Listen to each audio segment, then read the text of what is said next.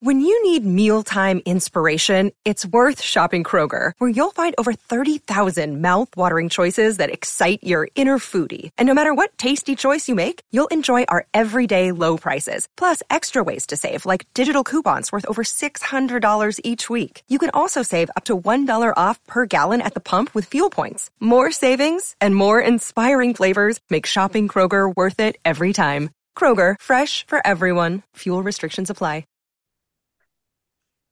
Hey, how you doing? Brian Cain here with our Mental Performance Mastery group coaching program. And first, wanted to just welcome everybody to today's group coaching call brought to you by Fundraising University, and let you know that Fundraising University offers a variety of fundraising efforts that help teams and students run profitable, effective, and fast-paced fundraisers designed to raise the most amount of money in the least amount of time to reach their fundraising goals. So if you're interested in running a fundraiser with Fundraising University or interested in owning a Fundraising University franchise, please contact Zach Sorensen. That's Z Sorensen at fundraising u dot net. Z Sorensen, S O R E N S E N at fundraising u dot net. Zach's a former Major League Baseball player. He's also the current mental performance coach for the Atlanta Braves. So Zach is uh, a good friend of mine as well, and somebody who I think you'd enjoy chatting with about Fundraising University opportunities as well as mental games. So I'm going to put his email information there inside of the chat. Now, time to get down to it. Been looking forward to this call for a long time. Ellie Cooper, man, I go all the way back. Had Ellie, I think, as a camper at Florida State University in softball, and then as a player at Florida State University, and then worked with her as a grad student assistant coach there, and then as a softball coach at East Carolina University, and now back in Tallahassee with the Florida State Seminoles in their softball program, who just won their regional that they hosted and had a pitcher throw a perfect game in the game that pushed them on into a super regional where they will be hosting the University of Georgia this weekend, all games on E S P N. And you're going to get to see the Noles compete one pitch at a time. As the player performance director, uh, Coop focuses on implementing and developing the mental game and player performance while assisting with technology, the day-to-day operations of Florida State softball, um, and super excited for her to talk about kind of her experience in that her four seasons at Florida State. They won four A C C championships. They reached four N C double A super regionals in the Women's College World Series twice. She's been a team member of the national team of New Zealand. And most importantly, Coop is a fitness dominator. We were supposed to do Ironman Arizona together in March of twenty or in November of twenty twenty after the pandemic hit. Now, I remember about three days before the race, they canceled it. And uh, Coop and I will, I'll never forget that phone call. Coop, thank you for being here. And, and thanks for joining us here on the group coaching program. Yeah. Thanks for having me. I'm super excited about this one. You, it's like, you know me or something. We've known each other for a long time. So yeah, I mean, I don't have a sister, but if I did, Coop, you probably would be my sister. So yeah. Excited to kind of dive in here and learn more about what you're doing as the director of mental performance for Florida State softball. But let's rewind it and take it all the way back now. Your entry point into mental performance and sports psychology. Take us back there. When was that? So, I mean, if we go all the way back, my, I didn't even know about mental performance until I met you, which you mentioned would go all the way back to you would come into the Florida State camps. And I was a camper at the time being recruited by Florida State, and you would come in and you would do the mental performance session. So just got a little dose of Brian Cain. And I was like, I've never experienced this in my life. And I knew that it was something that like I needed, especially when I was in high school. Um, then go into end up um, coming to Florida State, and we worked with you. You are a mental performance coach um, at Florida State. And I mean, I think like a little bit of my story is like, I was pretty highly recruited athlete. I come into Florida State. I had a really good fall. I earned a spot in the starting lineup my freshman year. I started at first base. Took me about twenty games to fail enough to work my way out of the lineup. And I was failing because I was just like, didn't know how to deal with the, honestly, just like wanting it so bad, just loving, like living my dream, and just didn't really know how to deal with the pressure of living my dream. And then I start failing more than I've ever failed and didn't know how to deal with the failure. And um, so that's kind of how it worked, and, and took myself out of the lineup. Wasn't mad at anyone but myself. It was totally mental. It wasn't because I wasn't prepared. It wasn't because I you know, didn't do my extra work. It wasn't because I was getting bad grades and couldn't manage my time. It was genuinely because I did not know how to deal with failure and the pressure of just living my dream in general. Um, so that pressure obviously came from myself. It didn't come from anyone else. Um, and then just really dove into the mental game. I was super bought into everything that we talked about with you and just chipped away at it. I kind of became that tenth player, the the pinch hitter, the I would come in on defense in sixth and seventh um, kind of kid. And we ended up going to the World Series for the first time in program history that year. Um, and then I, I remember we were playing Baylor. Whitney Canyon's on the mound. She's a six-year senior. I'm eighteen years old, living my dream. And there's like a twenty-four-year-old on the mound. And I just remember being super bought into my routine and my breathing and then everything that you and I had talked about. And I ended up hitting a double in that at-bat. And that was like the moment where it clicked for me. And I just like never looked back. I was super into the mental side of the game. So use that to my advantage for the rest of my career. And I ended up starting every game for, you know, the rest of my career and um, had a pretty decent career at Florida State. And so that's kind of where my love for it came from. Um, and then when I was at East Carolina University, we brought you in um, to work with our program. And um, I think just being at East Carolina and kind of being away from Florida State and being on the other side of it, I just realized how much I'd I loved that part of the game. I've always loved coaching softball, but what kind of made me who I was and what I really, really loved about the game was kind of the mental challenge of it. And I just started to see how more relevant it was becoming. And there wasn't many females in the space and there was just such a big need and a market for it. So I remember, I remember calling you and, and just being like, Kaner, like, I think this is what I want to do. And I obviously would never really know that it was something that I could pursue without you, you know, being the, the forerunner in that. So, um, and, and I did, I just, I left East Carolina and I, I moved to Orlando to do some lessons to just kind of keep my feet on the ground while I tried to get into this mental performance stuff, took the certification and then ended up starting my own little side gig of mental performance. And that's kind of where it started. Um, and then obviously this summer got the call from Coacha about, um, you know, this director of player performance role, which is um, the first one kind of full-time N C double A softball. So pretty cool for that. So that's kind of my, my story. Yeah. I mean, how very cool that now you, you have gone full circle from a camper at Florida State to a player at Florida State to, you know, coaching college softball at East Carolina, starting your own business, entrepreneur wise, doing lessons in mental performance. And then head coach Lonnie Alameda at Florida State calls you back. And this is year one. She calls you back and says, hey, Coop, We got. We now want to have you be our director of player performance, largely around mental performance and other things that you can coach in softball. But how much of your time would you say in the director of player performance would be related to mental performance coaching versus you're flipping balls, you're hitting ground balls, you're doing softball things? Like how much time are you dedicating into mental performance at, by the way, the number three ranked team in the country, the A C C champions? Yeah. I mean, all of it really. Um, I actually can't do anything with softball skills. So compliance wise, N C double A, I, I really don't do, I don't do any type of like softball skills teaching or mm-hmm. training. Um, so majority, I would say seventy-five percent of my time is just being that person who like, I send out like a Calendly link to my team every week and they individually can sign up with me. So I do a lot of individual sessions during the day. So that would be like pre-practice stuff yep. is just like the one-on-one. And then we usually have a classroom session once a week where um, we're doing something with the mental perfor- performance side of the, of, of stuff. And then we kind of have a player performance team. So we obviously have our strength and conditioning coach, who's great. We have our nutritionist, um, our, our athletic trainer, and I kind of tie everyone together.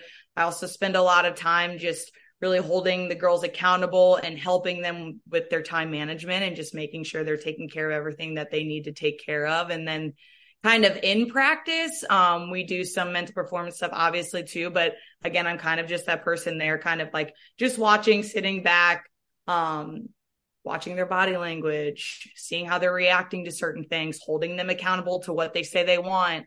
Um, so just kind of that little person that's always in their ear, Um, in a good way, just trying to help guide them and use my experience and the tools that I've learned to help them become the best version of themselves.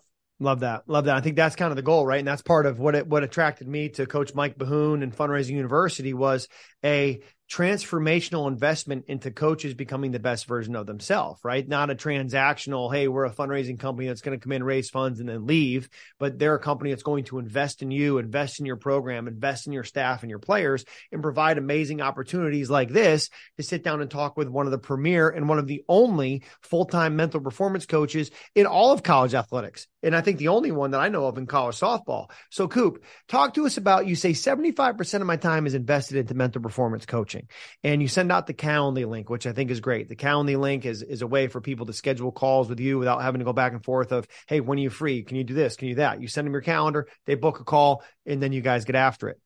And then when you talked about doing team sessions in a classroom once a week, mm-hmm. I think that's one of the best things that a coach can do is to use the classroom to teach mental game, culture, but also skills looking at film. Take us through, what does some of those classroom sessions look like for you and the Seminoles?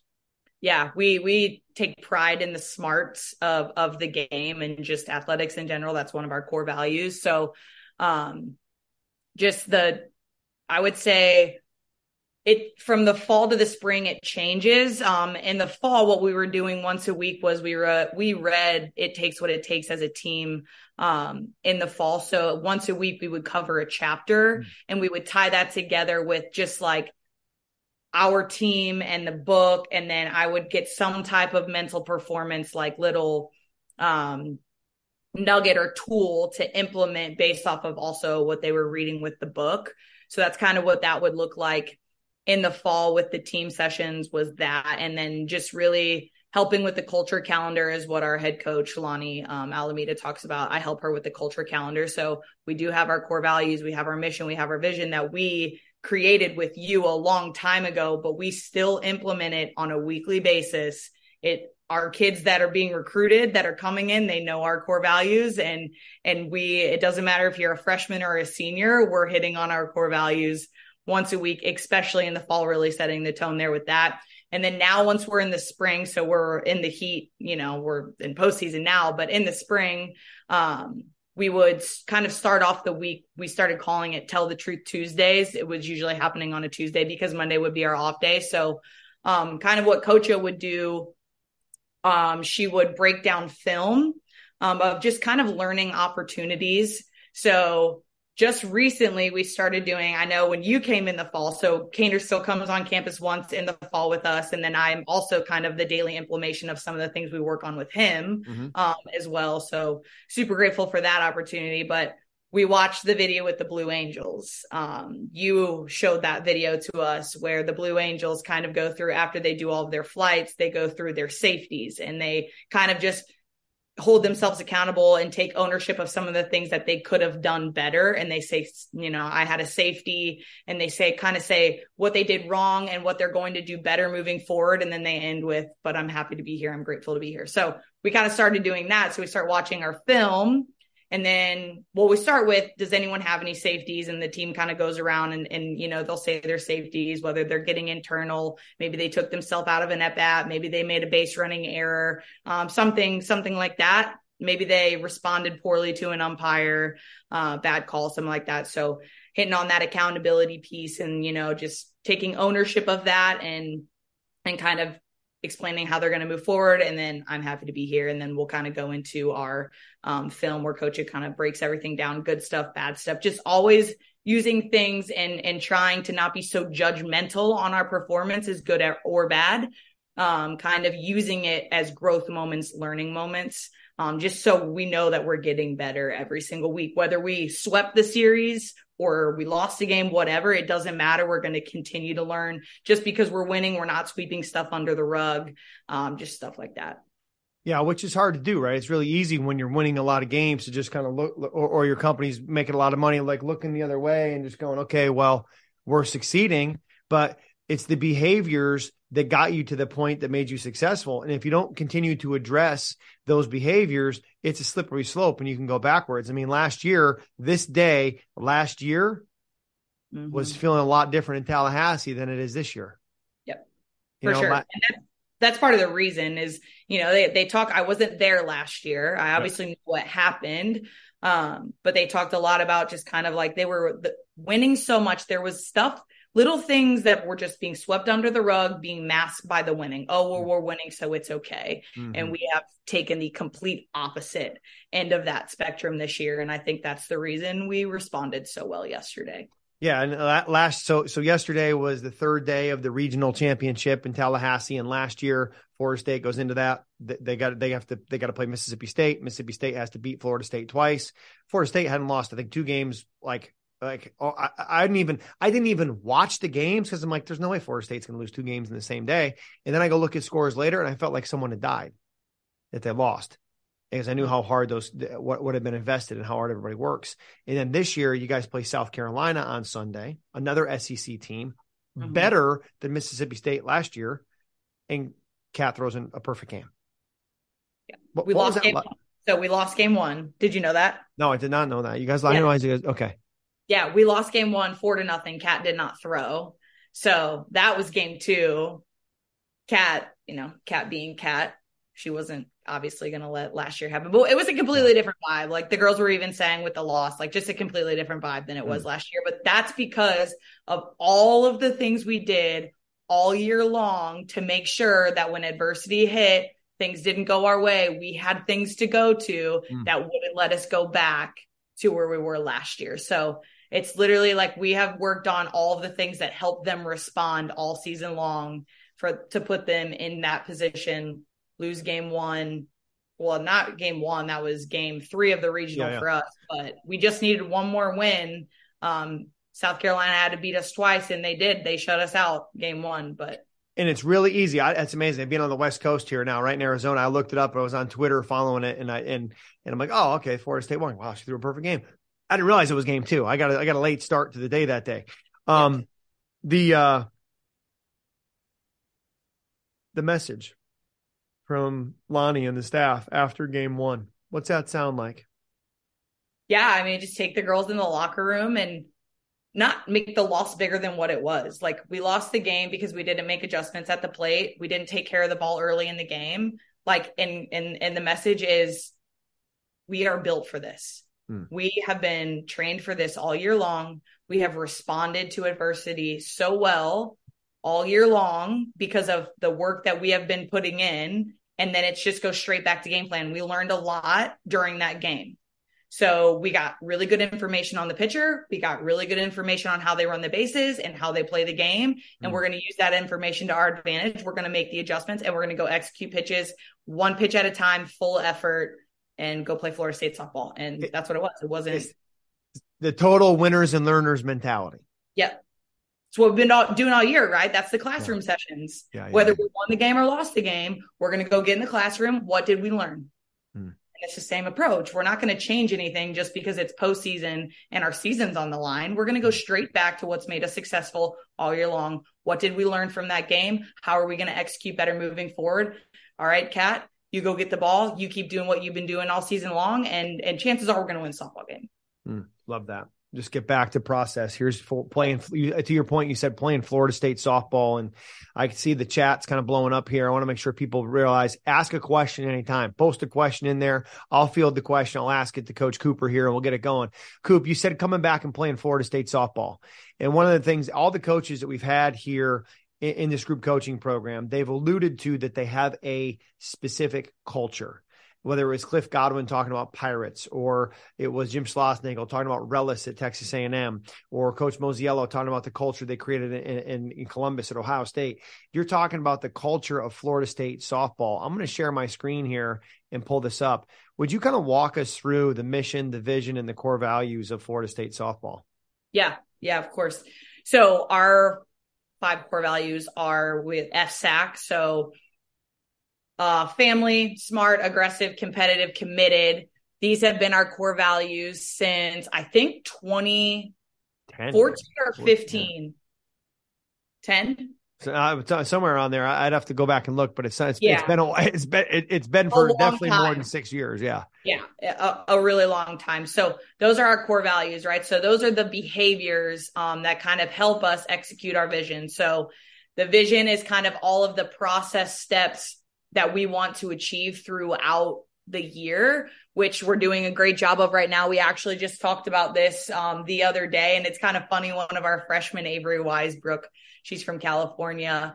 Um, she came up to me the other day and she's like, Ellie, we just checked off another part of our process. And she's just like super bought into the staircase of the process. So um, the mission is give your all to the team every day. So GATE, um, give your all to the team every day. That's, that's the ultimate mission of Florida State softball. And then our vision um, right there, obviously every year we want to win every A C C series. Check, did that this year. Win the A C C regular season. Check, did that this year. Win forty plus games. Check, did that this year. Won the A C C tournament, boom, hosted a regional. We're about to host a super regional. So we're really just going one step at a time. We are a product of the process. Kat Sandercock's perfect game is a product of the process, right? It, it does not happen by chance. It happens by intention. Mm. So what helps us accomplish this vision is our behavior. So that's where we go to our core values.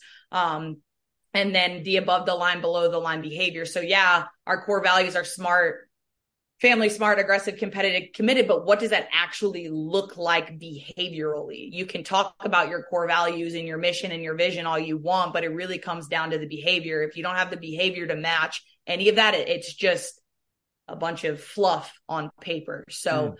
um, we're about that action at Florida State. So we're really about that behavior piece of living above the line. We talk about mm. it all the time. We talk about, um, that's why we're so heavy on, you know, hitting the culture, the the mission, the vision, the core values in the fall, because we know it's the behavior that's really going to get us to where we want to go. And that is a process that does take time for these kids to understand um, and build and really ingrain in them. So take a lot of pride in that, as, you know, I, I really do believe at Florida State, we just out culture and we out team teams. I don't, I really don't necessarily think that we have the most talented team in the country physically.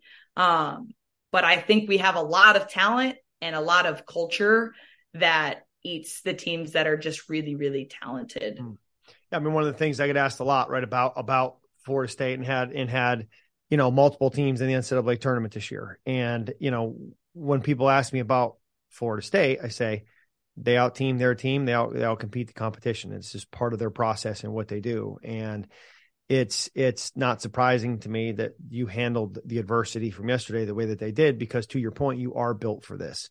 And Fundraising University is built to help coaches dream big and raise more, and they offer a variety of fundraising efforts to help teams and students run profitable, effective, and fast-paced fundraisers designed to raise the most amount of money in the least amount of time to reach your fundraising goals. So if you're interested in running a fundraiser or potentially being a franchise owner, especially in the areas of Chicago, Central Arkansas, South Florida, please contact Zach Sorensen. That's Z Sorensen at fundraising u dot net to learn how to get started with Fundraising University. And I'll post that in the chat there so people can, can grab Zach's email. Ellie, one of the questions that came in here said, um, Coach, in anticipation of our call, I watched Kat Sandercock pitch closely. Yesterday, Kat Sandercock is the All-American pitcher for Florida State. When Coop says Coacha, that's Coach Lonnie Alameda. That's her nickname. That's the head softball coach at Florida State, just to clarify for people, because I know Coacha, you know Coacha, everyone else is going, who's Coacha? It's the head softball coach at Florida State, Lonnie Alameda. So Catherine, she was amazing. As you know, she threw a perfect game. My question is, it's clear she does a lot of deep breathing that looks like kind of red, yellow, green lights. But I'm interested in what her self-talk is, and can I, because I can see her doing that almost every at-bat. So three-part question here. Let's unpack that. First, Coach uh, Cooper, why is it so important that athletes do deep breathing as a part of their routine in softball? Yeah, uh, it's huge. Um, there's a lot of pitches in softball. Number one, a lot of people talk about slowing the game down. Um, to me, it's like, get, get as green as you can, right? We talk about our green lights, yellow lights, red lights, like your breath helps you get as green as you can in that moment.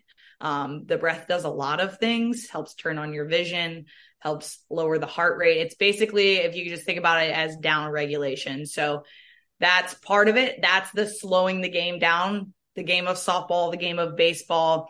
It's so fast paced that it can, it can really speed up on you if you don't know how to separate pitches. So we talk a lot about playing one pitch at a time. My goal as a performance, a mental performance coach for a softball team, is to get them to playing one pitch at a time. It takes so much time to get mm. kids there. It took me time to get there. You know, It takes a lot of time and a lot of intention to get there. And, and one of the best ways to be able to play one pitch softball is to make sure you're breathing before every single pitch. Kat Sandercock takes a ton of pride in her routine, and she knows her routine is what separates her from her competition. Mm. Um, she uses that as a tool, as an asset to her performance. Um, so she's super intentional about that. So just, you know, as my job in the fall, we really hit on routines early. We get in there, whether you're a freshman or you're, you're a senior in the fall, we're hitting routines. We've got to start to implement that into the daily practices. Um, but again, you have to have clarity on that. You, you don't want to just, I'm, I'm not, I'm breathing with intention. I'm not just breathing. So that intentional piece, you have to have clarity on what, what that routine looks like. So we work a ton of that in the fall.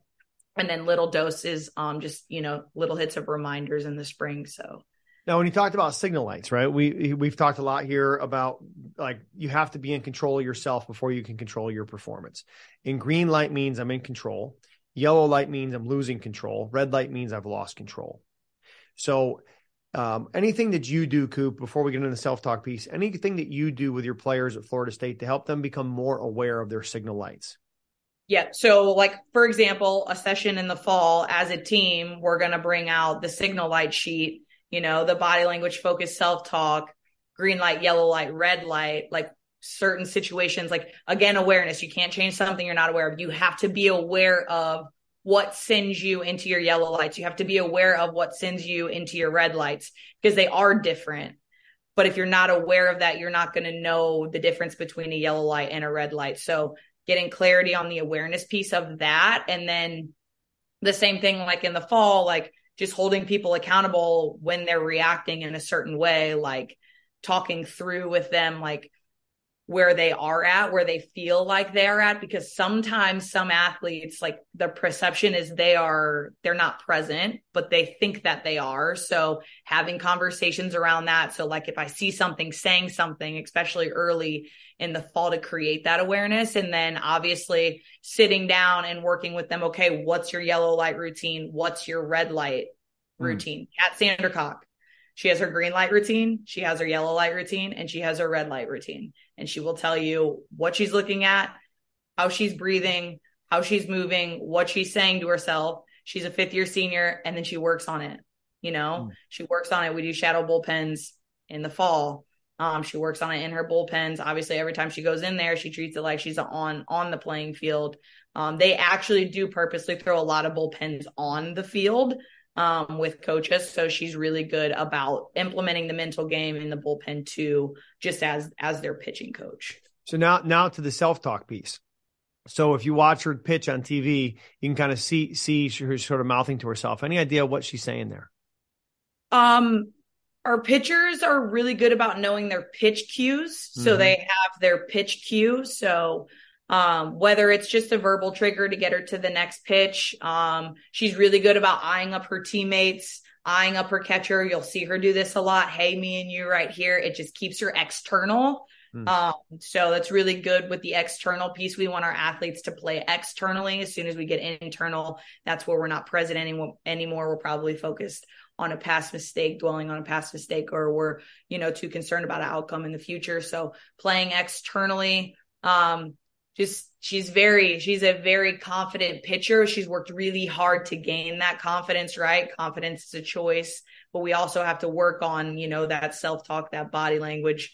She is, again, a product of the process. I guarantee you her freshman year, she was saying completely different things to herself than she is as a fifth year senior who has had a ton of experience um, playing in, in some pretty tough softball games. So probably pitch cues, probably some confidence conditioning, probably saying, so what, next pitch? I don't need it. I don't care. Go get it. Stuff like that.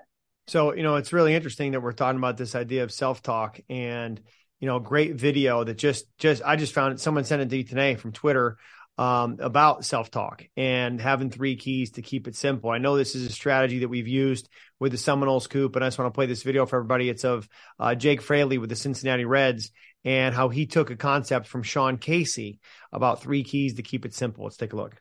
As Jake Fraley approaches the plate, he's been open about the mental process that he uses in these spots. What has he told you, Jim Day? Well, he has a mental performance coach, Brian Cain, and actually shares the mental coach with Sean Casey.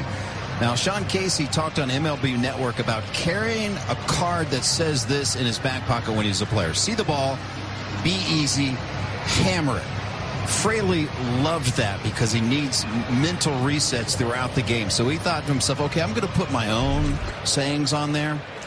Well, then he decided nothing's better than that. I'm just going to use Casey's. That card is the actual card that is probably in his back pocket right now. He resets with it all the time and gives Sean Casey all the credit. As Jake. So being able to have that index card, right, of three keys, see the ball, be easy, hammer. Like you can you can do that with anybody. I use that with every every every athlete. A guy in the Toronto Maple Leafs, so he'd have the same three keys that he would take, and he'd write them down and put them in his coat pocket, leaving his hotel or his apartment or his house to, to get to the arena, right? So um, having the three keys to keep it simple is a strategy. Is that something that you've used, Coop, in, in Florida State? Yeah, yeah. I talk a lot about it with, you know, the pitchers and the hitters, like, when you're your best, what are you doing? Like, what are three things you're doing when you're your best right now for where you're at? Because it can change. Some people stay grounded in that. That's their grounding piece, you know, see the ball, be easy, hammer it. Like that's their grounding piece for sure. Sometimes athletes can change depending on where they're at, you know, mechanically, mentally, in, in the state that they're in with whatever they're performing. So yeah, um, again, You, if you don't know the answers to those questions, you're you're gonna underperform. So helping athletes get clear on things like that and just asking them really good questions to bring those things to the surface, because they don't always think about those things. So as like a coach, like if you can ask really good questions to bring things like that to the surface, to kind of see where your athletes are at, because they could say something and it could be really far off for what you're actually seeing, or they could say something and it's money and they're in a really good spot, and just you reassuring them of that, um, it's huge. Yeah, I, think, I know. I know Mike Bianco, the baseball coach at Ole Miss, we've had on here, you know, and they won the national championship last year. One of the things he would have is he would have an Excel sheet of players, and it would have their pre-pitch routine, what they were looking at, taking their breath, their radio light release. They would have their three keys to keep it simple. And I remember being with them in years past. We've been doing this now for almost a decade. He's in the dugout, and he would say to a hitter, hey, see it up, see it up, get your foot down. And you'd see him, he literally would have written down in front of him what the three keys were for that hitter. So the coaching cues that he's now giving to a player who he thinks are in yellow light are not like, hey, it's going to be okay. He's going, no, lock in on get, seeing the ball up and getting your foot down, which is what you do when you're playing your best. And for the hitter to hear that triggers them getting back into what it is that they're doing when they're playing their best, to your point. Yep. Coop, I got so many questions coming in here, and just even questions I have for you about the program, one of which is the One More Board. I know it's something that's big for you inside of the the the, the uh, batting cage that you guys have. Would you unpack the One More Board for us, please? Yeah. So our One More Board, it's in our batting cages. Um, the girls can write and dry erase. It can be erased, obviously. So it's changing. So the One More Board is basically like, what is the athlete's one more? So mm. every athlete, yes, we are a team. We are working on things as a team, but a better me is a better we, right? Every athlete's on a different journey. They're working on different things mechanically, physically, mentally. So what is your one more as an athlete that's going to make you better? I'm going to be a better version of myself if I do this for my team, is the ultimate goal. So in the fall and in the spring, a lot of the one more is it's, it's probably like in the fall, it kind of starts as like physical stuff, like mechanical stuff that they're working on, pitchers working on a new pitch, hitters working on some mechanics. Maybe some people are working on putting on some weight. Maybe some work are, are working on getting faster, stronger in the weight room, things like that in the fall. And then as we get into the spring, you kind of start to see it change week to week based off of their performance on the weekend. So we check in with it every week. We meet at, so we'll do our like Tell the Truth Tuesdays, and then we'll come down, we'll meet at the One More Board, um, and we'll put an X or a check. It's a zero or a one. You did it or you didn't do it. There's no, and if you didn't do it every day, you didn't do it, right? So that's the standard at Florida State, zero or one. Check or X. And if you need to change it, then you can have the opportunity to change it. And, and like, So like now we're getting into season. Now athletes are like, I need to drink more water. I need to eat three meals. I need to make sure I'm eating three meals a day. I need to make sure I'm doing my recovery every day with our athletic trainers, stuff like that starts to pop up in the spring. And then now that we're in postseason, I just changed the one more a little, one more board a little bit to what they're committed to mentally. Like we know that once we get into postseason, the most mentally strong teams Um, are the ones that are going to go further in the season. So um, what are they committed to executing mentally right now is kind of their one more. Um, and then actually, I don't know if you, I'm sure a lot of people on here maybe uh, call the Success Hotline, but Doctor Gilbert gave us a shout out the other day, and his message to us and, and just in general, which we talk about a lot, is full effort, one pitch at a time. So I had everyone, we started this week's One More Board with everyone has their, you know, mindset. They did their X or their check. We started it before A C Cs. And then I had them all write down, every single person, full effort, one P A T. So full effort, one pitch at a time. So everyone has their little own individual mental thing that they're committed to right now. But as a full squad, we are committed to full effort, one pitch at a time. So today's an off day. Tomorrow we'll go to Tell the Truth Tuesday. We'll go down to the One More Board. We'll see who actually committed to their mindset or maybe who lost it a little bit. We'll use it as a learning moment. We'll talk through it. Um, we'll just get a good little mental check-in. Everyone needs to check up from the neck up every once in a while. So we'll see where we're there. See where they're at. Awesome, Coop. I know this fall, one of the things that I stuck out to me when I was down there was the T-shirts that you all had for practice. I don't know if you have one on, but on the back, every one of the T-shirts, right? So let's call it twenty-five to thirty women out there on the team. And yep. twenty-five to thirty different slogans on the back of the shirt where the name would go. Things like confidence is a choice. Things like how you do anything is how you do everything. Get big. Attitude is a decision. One pitch warriors. F S A C core principles. What was the brainchild behind the T-shirts and every day having those represent a different aspect of your mental performance program? Yeah. So again, it's just like, how can we make these connections? So we're always brainstorming as a staff of like all of the things that we talk about. How can we just keep connecting it with the kids and talking about it a little, a lot, right? A little, a lot versus a lot, a little. So I would say some programs, they probably have some really good conversations. They probably bring some people in, do some really good stuff. And then they get so caught up in practice and the physical stuff and, and just the grind of the season that they forget to reconnect to what connected them and what, you know, they take pride in. So we like, we, we do all kinds of T-shirts just to give to the kids. And when we wear the T-shirt, we'll talk about, why are we wearing this T-shirt? What does this T-shirt mean to you? Why is that on your back? Like just all of these things and creating connection with one another, getting to understand each other. Um, And, and what makes us different and using that to our strengths. So I think that I mean, we talk, we take a lot of pride in the mental game at Florida State. We take a, we take a lot of pride in a lot of things at Florida State. So just those grounding pieces that just keeps us connected to who we are and what we do and why we do what we do, because we know that gratitude is probably one of the strongest um, things that any human being can have. And being a student athlete is a lot. It becomes a grind. And just keeping that in the front of their mind for when things get hard, keeping them grounded and why they do what they do is, is super powerful. But again, it doesn't happen by chance. It happens by intention. And if you just pull random things out, it just doesn't hit as, as well as the little connections made so often throughout the year. Got a lot more questions coming at you here, Coach Cooper. One of the things you talk about is the toughest shit socks. Break that down for us.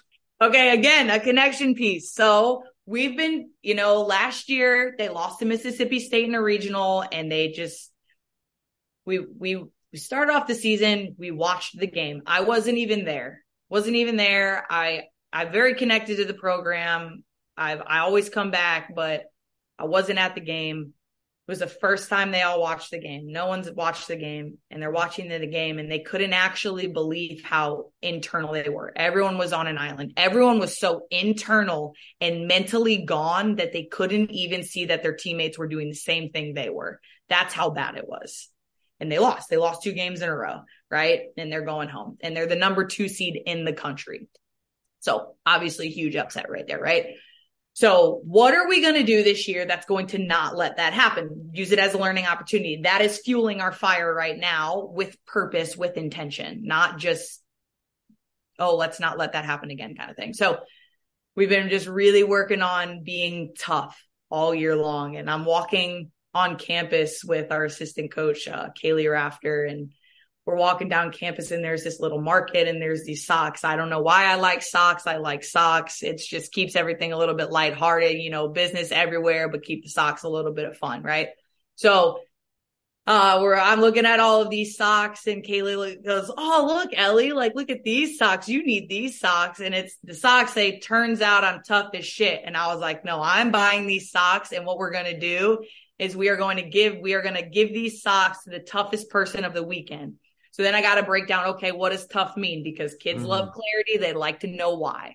Mm. What does tough mean? Obviously, we talk about it a lot, but like to me at Florida State, I define toughness as one's ability to stay present and compete no matter what is thrown their way in life and in softball. So it's a week by week basis. I take life stuff into consideration because stuff happens throughout the week. Can you show up on the softball field and be present and compete no matter what's thrown your way? So now, and there's bright yellow socks, right? So now it's just like a joke. Like, it's not a joke. They love it. They, it's great, but a little staple piece I give them to the toughest person of the weekend, and they rock those socks, man. They pull them up. They travel with them. They wear them to the yard. Uh, they take a lot of pride in those socks now. So. And it's a visual, it's a visual representation, no different than like in the college football Saturdays where the dude gets a sack or recovers a fumble and they get the big chain with the logo on it, right? I mean, no different. It's a visual representation and a connection, to your point, to tie back to what it is you want your team to do and be about. And I love how you, how you define toughness. And I immediately thought too, I was at one, one weekend series this year and a team didn't play well on Friday. And after the game Friday night in the locker room, the coach was was all over the guys about not being tough enough. And then the next day, I'm doing my individual meetings with players as I would do the following day, looking at routines. And I'd ask them, I'd say, hey, last night coach was getting on you guys for not being tough. What do you think you got to do differently? And they didn't have an answer because it was never defined as what toughness was. Like, did they need to stay in there and wear a hit by pitch? Did they need to run harder down the first baseline? Did they need to come out of the bullpen and have more than one pitch for a strike? Like, did they have to stay present no matter what was going on in the game because the other team was chirping us from the dugout and our guys were more concerned about chirping them back than they were about actually winning the next pitch? Like, if you can't, if you don't define what toughness is in behavior, what it looks like, what it doesn't look like, or to your terminology at Florida State, we'd say that's null. That's not null, right? When someone does something they're supposed to, that's toughness. That's null. When it's, when they don't do it, that's not null, right? Yeah. So defining that helps bring clarity to what it is so people can be more consistent. Yeah. And Coop, I think you've done a great job in terms of bringing the clarity to the mental game here. One of the things that you also have in the team room at Florida State is you have a gigantic board that's the yeah. process board. The yep. back of the meeting room. Could you unpack what the process board or your categories for success are? Yeah. Yeah. So we have a, again, a visual representation kind of, we take pride in the smarts part of softball. So um, our process board in the back, it's basically at the top, there's a, it's a magnetic board. So it's just like little magnets. And at the top is the team we play. On the left-hand side is kind of like all the things that we measure, right? Measurement is motivation. It's clarity. It creates conversation. And then it either gets a yes or a no. So like for our offensive categories, um, off the top of my head is seventy-five percent situations, fourteen plus quality plate appearances, um, three plus extra base hits, a home run, I think. And then on my end, um, energy. It's energy is yes or no. There you go. Perfect. So big inning, three plus runs. These are all pretty similar still. Score in the first, score first. Um, it gets a yes or a no. And then now on my end, so I'm measuring our process points, which we mm. can dive into as well. So our energy, energy was a big thing. They were lack. They've been lacking for a couple of years now, but again, there was no clarity on the energy. Kainer comes in, helps us get a lot of clarity on what is energy. Um, and we have a little bit, even more clarity now, made that a little bit more specific to our team um, and what I have seen through throughout. So a lot more clarity now too. Um, so we have energy and process points. So I'll give them a yes or it's a zero or a one. You had it for seven innings or you didn't. I don't care if we won the softball game. If we get to the third inning, we have a ton of energy and then we're coasting from three, four to seven because we've got a five run lead. You're not getting a yes for energy just because you, you won the softball game. Wasn't it the standard? They're competing yeah. to a scoreboard right. instead of the standard. Right, right. We set that, we set that, we're going to, we're going to compete to the standard, not the scoreboard. We set that in the fall with Kaner. Um, and we, I kept up with it all year long. I have every single game process point. Um, mm. And then we have our defensive and our pitching stuff, seventy percent strikes, seventy percent first pitch strikes, um, no back to back or yeah, no back to backs. Um, I think five out of seven, one, two, three innings, um, just stuff like that. So, So like an example, if I can hear Coop, is like this would be similar to the sheet that you would keep, right? Where you have yeah. points for the visiting team, points for the home team, based off of categories of pace and energy, pitchers, defense, offense. And you're giving points where if somebody has a one, two, three inning, you're giving two points to the, the to the defensive team for that. If there's a web gem, two points for the defensive team. If there's yeah. a lead out or two out R B I, it's plus four. So this is the game within the game. And then the other thing that you did, Coop, is you guys dialed in like your dugout intent. What does it look like to have a good dugout? How important was it for you and what difference did it make to dial in the dugout intent and the dugout energy? Yeah. So that's huge because Florida State, we, we take pride and we don't, we're not cheerleaders. We don't disrespect other, we don't cheer about other teams. We don't disrespect other teams. It's all about us. Right. We don't really give our energy to the other team, especially cheerleading. I think that college softball has just gone a really not good way with the cheering, you know, cheering against other teams versus for their team. I just not a big fan of that. Uh, we take pride in that. We don't participate in that at Florida State. Um, we have good energy, though. We cheer for our team. Um, And it's just, what are we celebrating? So we talk about celebrating the little things. I think that last year they didn't celebrate the little things. They just kind of let them go. And it was just, you know, not so celebrated. So um, literally like little things like quality at bats. We have a certain thing that we do when we hit a single, a double, a triple. We have certain things that we do.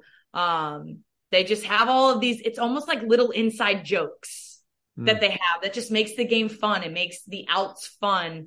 We play a grind of a season. And, you know, I, you know, baseball's the same way. Even it can be even more so with baseball, you know, grind of a season. So just finding the fun and the energy and all of the little things that we celebrate and all of those things on the backboard.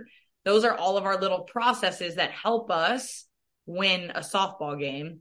Um, so when we execute those things, we celebrate that because we know that it's in the execution piece. It's in the pitch by pitch. I don't know if the first inning, the first pitch of the game is going to win the game or if it's going to be the one hundred fiftieth pitch of the game. But like, mm. we're going to keep celebrating us executing our process because we know that gives us the best chance of success. So mm. it's really changed the, the vibe of our dugout. It's kept, it's, it's been a process in getting there. I, I will say it's been a process in getting there. We took some tough losses early in the season because it just still wasn't there yet. But again, process. It's new. Um, but, you know, just holding them accountable to that. And then now we can go look at the backboard. Okay, this is how many points we got. This is why we got to know for energy. What could we have done better?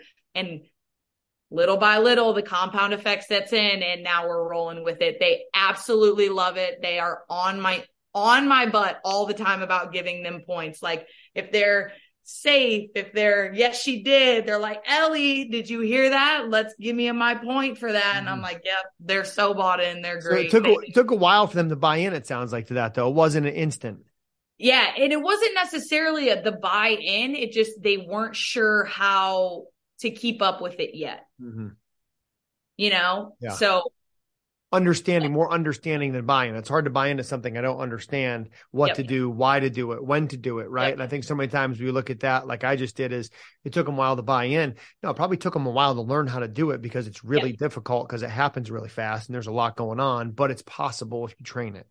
Yeah, for sure. And we didn't, I mean, in the fall, we we play our fall games and I only think we had it for like the maybe last two or three fall games. Yeah. Yep.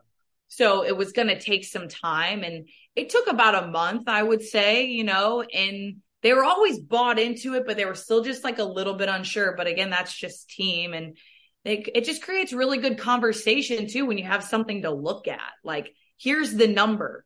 Here it is. Here's the video. Here's the number. And just like, you know, like, uh, like if you see something, say something. Again, like if you, if you don't address things, it manifests. So mm. just making sure that we're addressing all of these little things, and, and then we have a number to put to it, or of some video to put to it, and just showing them the visual um, and helping create that connection with that stuff has been huge for them in the understanding piece. It's awesome. We've got Coach Ellie Cooper, mental performance coach, Florida State University softball here. Please go ahead and take your questions to the meeting chat. I just want to take a moment to again thank Fundraising University C E O Mike Bahoon and Fundraising University for bringing together this group coaching program, and let you all know that Fundraising University is always looking for individuals throughout the country who are competitive, empathetic, organized, self-starters, and teachable, similar to the F S A C of Florida State softball, to partner with. So if you're a coach, athlete, or business-minded individual, and you would love to work with athletes and coaches to enhance the student-athlete experience, all while owning your own business, please contact Zach Sorensen, zsorensen at fundraising u dot net to learn more. We'll go ahead and post that in the chat as well. Ellie, biggest thing that you know now you wish you knew, if you could go back and rewind and talk to the eighteen-year-old freshman Ellie Cooper about the mental game, what's the biggest thing you know now you wish you knew then? The biggest thing, man, I know so much more now. I wish I would have known this stuff in high school, so the learning curve in college wouldn't have been so hard, but I wouldn't, I wouldn't change my career for anything. I know that everything took its place, but ooh, the number one thing, I think the number one thing, which is probably a little bit cliche, is just being really, really conscious and intentional with the environment that I'm developing for myself, um, because your environment plays a really big role in your mindset and your lens. It creates your perspective, your lens, right? Um, and and in that environment, giving my energy to the right things. So, right, giving my energy to the things I can control versus can't control. Um, I think, you know, at a at a really young age, I I see, because I also work individually with athletes, boys, girls, all different kinds of sports. Um, so I think the biggest thing that I see, honestly, is the the energy to the things that we cannot control in our lives. And it's really easy to do too now with social media and so much access and so much ability to compare yourself to to the person to your right and to your left. And so I think just being really intentional about giving my energy to the things that help me develop an environment to really create a really cool mindset and lens and perspective on life and performance. Awesome question came in here for Coach Ellie Cooper. It said, what, what is the origin of E plus R equals O in the above and below the line behavior? The origin of that is Brian Cain. Um, so, but no, E plus R equals O. Uh, this is something that Caner's been always been really big on. And I think there's a science to this too. I, I don't think it's just words. Um, event plus response equals outcome. And we just, we're heavy on that. One of our, our starting catcher on her glove, Um, she has etched in the thumb of her glove, E plus R equals O, wow. Because we know that in life, we cannot control the events, the situations that happen to us or around us, but we can always control our response to those things. And that's going to largely dictate the outcome versus the actual event itself. Um, so, I mean, that's a really big thing. If if you can control your response to anything in your life, you're in control of your life. Life's not in control of you. And we know how easy it can be for life to become in control of us as human beings. So the same thing with performance. And I mean, we hit on that all the time. I think that's why we responded the way we responded yesterday. That's why Kat Sandercock gets the ball and she throws a perfect game versus like, oh no, I hope what happened last year doesn't happen again, because she was in the same situation last year. She was the pitcher last year. She lost last year. But she chose, like, we have trained all year long. You know, we have created a, the verbiage, the culture of just responding. And mm. our team has responded so well all year long. We have had some tough conversations. We have had some ugly wins, some tough losses, and a lot of really tough conversations. And every single time we have a tough conversation, our team responds so well to those things. And that is a choice. Mm. Uh, You know, that's a choice. And I can't, I can't train you to choose that. I can't. Um, but I can help you develop a mindset that allows you to choose that, you know? So um, there's no, I'm not surprised by our response yesterday at all. Um, so just that, and the above the line, below the line behavior is, again, it's the clarity piece. We can talk about F SAC all we want, but what does it look like as a behavior, as a family, as a person, as a, as a student, as an athlete? You wear those three hats, right? So Caner has been awesome with that and getting clarity on the behavior piece and helping us understand how to create that clarity within our programs and within our culture, which is, is the difference maker. Yeah. And to me, it goes all the way back to when I was a grad student at Cal State Fullerton, two thousand two and three. And Ken Revisa would say, attitude is a decision and you got to be in control of yourself before you can control your performance. And he came up with this process of the R's of like early research back in like the, like this is probably the late eighties, early nineties, where he's talking about recognize, release, respond, refocus, you know, and then it's getting picked up. Um, If you pick up Jack Canfield's book, The Success Principles, which I think came out in like the early two thousands, he mentioned E plus R equals O. The first person that I've heard really make it more mainstream was Doctor Rob Gilbert with Success Hotline. He referenced getting it from six, from the Success Principles with Jack Canfield. And then Urban Meyer in his book Above the Line uh, talks about, you know, the E plus R equals O, and then the above the line and below the line behaviors, the guys who I hear talk about it the most, uh, Tim and Brian Kite. So I think some of these principles, like controlling what you can control, they're principles that have been around forever. So the origin, I'm sure it probably was referenced by Marcus Aurelius or a Stoic a long yeah. time ago, you know, in terms of, of that mentality of being in control of yourself. So next question comes in for Coach Cooper. It said, Coach Cooper, um, We have we I have a, a daughter who's transitioning from high school into college. Next year will be her first year in college. Uh, and you kind of touched on this a little bit in terms of what you now you wish you knew then. But what advice would you have to a senior in high school who's now getting ready to go play college softball next year, just in terms of the mental game? Yeah. Oh, um, it's hard. But again, it's your response. So welcoming the hard that you're about to go through, um, And and being really, I think college softball player, being really intentional with your time, number one. Um, you can want all of these things, but it's what you do on a daily basis that's going to set you up for success or failure. It's going to help you close the gap from where you are to where you want to be, or it's going to make that gap really, really big and impossible and murky, right? So get really good about managing your time intentionally. So like with my athletes, Caner introduced this, the one six eight. I sit down every fall with my athletes, we're, we're getting your one six eight. I've got your class schedule. I know when you're lifting. I know when you have tutoring. I know all of those things. And then we're putting in our sleep blocks. And then we're putting in when we're eating. And then we're putting in when we're doing our homework, when we're doing our content for our N I L, like all of these things. Because then I can wake up. I can know my plan. I can put my feet on the ground and I can just go execute one moment at a time. Just like we talk about playing one pitch at a time, we're going to execute today with mm-hmm. a ton of intention, one moment at a time, and little by little, a little becomes a lot. The process that starts to set in and we're rolling. But if you don't have clarity on that stuff, that can, that's going to kind of create a little bit of anxiety. Um, you know, life catches up on you really fast. It's really hard to manage the student, the athlete, the social life, the family life, the relationship life, and all of that starts to become a lot. And then your perspective, your lens gets skewed a little bit, and we can get really negative and, and just the compound effects that's in with that on the, on the reverse side. So I think just the really intentional days, um, and having a ton of purpose to help you close that gap is huge. It's awesome. Yeah. The one sixty-eight, meaning there's one hundred sixty-eight hours in your week. So are you intentional about where your time is going? And Coach Cooper, just got probably time for one more question here.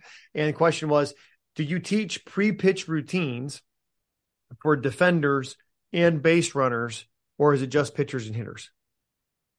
Oh, it's, it's everyone. I, I would say, um, we, as we talk about like the pre-pitch routine with the pitchers and my hitters, like we'll talk about the pre-pitch routine. And then we talk about how we're going to do, be, do this on defense too. And just like, really understanding how your breath helps you and how your routine helps you. And then we start talking about, okay, what's, what does my routine look like in between innings? What does my routine look like in between games? What does my routine look like before the game, after the game? Like, then we start deep dive into routine. Like there is you routine, everything. Love that. Love that. And then I just want to let everybody know here, Coach Cooper, if they had questions for you or wanted you to maybe come, come speak to their team or speak at a coach's clinic, anything, what's the best way for them to get a hold of you? Uh, yeah, you could just D M the Instagram. Uh, Instagram is at Coach E L Cooper. So Coach L Cooper. Um, yeah, that's probably it. Awesome. And I know coaches like to know our next upcoming guest. You can always see that in the dashboard. Uh, and I know we have a call tomorrow where we'll be breaking down what did we take away from Coach Cooper today. But our next one-hour guest will be Monday, June fifth. That will be Tom Haley. He's an assistant associate head gymnastics coach at Oklahoma, seven-time plus N C double A national champion who builds mental performance into what they're doing every day with one of the most elite and top gymnastics programs in the country. So um, we'll celebrate Oklahoma then. Until now, in Oklahoma, they've become the target here for N C double A softball. They've been like the Alabama football, which they were of of of college softball right now, Coop. So if you want to be the best, you got to dethrone the best. We'll see what happens the rest of the way. But for, for now, great job executing on this call today. Win the day, and looking forward to seeing you guys get after it with the, Georgia this weekend. Yeah, we're built for tough, so we'll be all right. I love that. Great response. Thanks for being here, everybody. Take care. We'll catch you next week. Thanks, Coop. See ya.